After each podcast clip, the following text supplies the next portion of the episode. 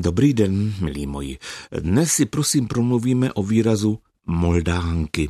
O krásném, málem jsem teď řekl českém slově Moldánky.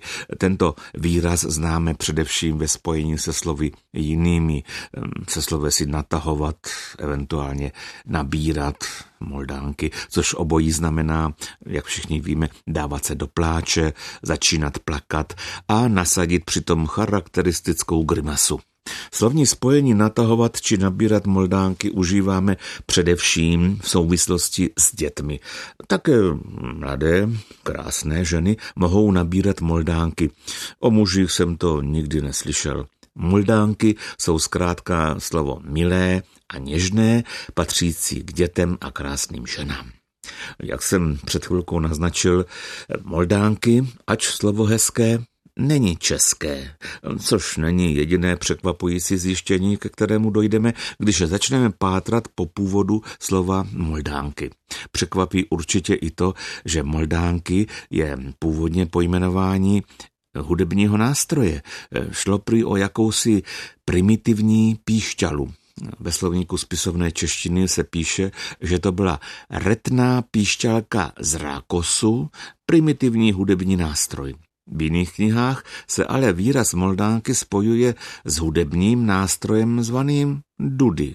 Tak ku příkladu malým dudám se na Chodsku říkalo mudlánky a na Slovensko mulitánky.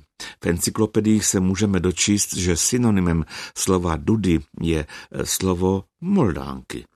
Základní je ale přece jen ta píšťala.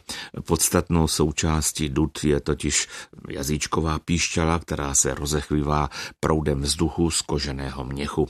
Spojení dětského či ženského pláče se zvukem píšťaly, myslím, není nepochopitelné. Ony ty zvuky si mohou být podobné. Dalšího překvapení se nám dostane, když se začneme zajímat, kde se vzala slova moldánky, eventuálně mudlánky, mulitánky či polské multánky.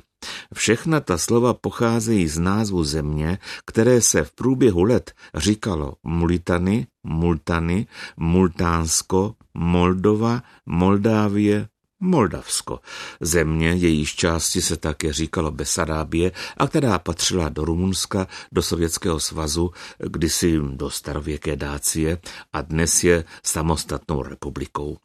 Píšťalka, zvaná Moldánky, pravděpodobně získala své jméno od toho, že na nějaký takový hudební nástroj hrávali moldavští pastýři. A Moldavsko se tak jmenuje podle řeky Moldavy, což snad může souviset s německým Mulde, kotlida. No a teď už zbývá dodat jen to, že příjmení Moldan které nosí známý ekolog a dřívější ministr životního prostředí a také jeho žena Dobrava, známá literární historička, kritička a vysokoškolská pedagožka, patří do jazykového příbuzenstva.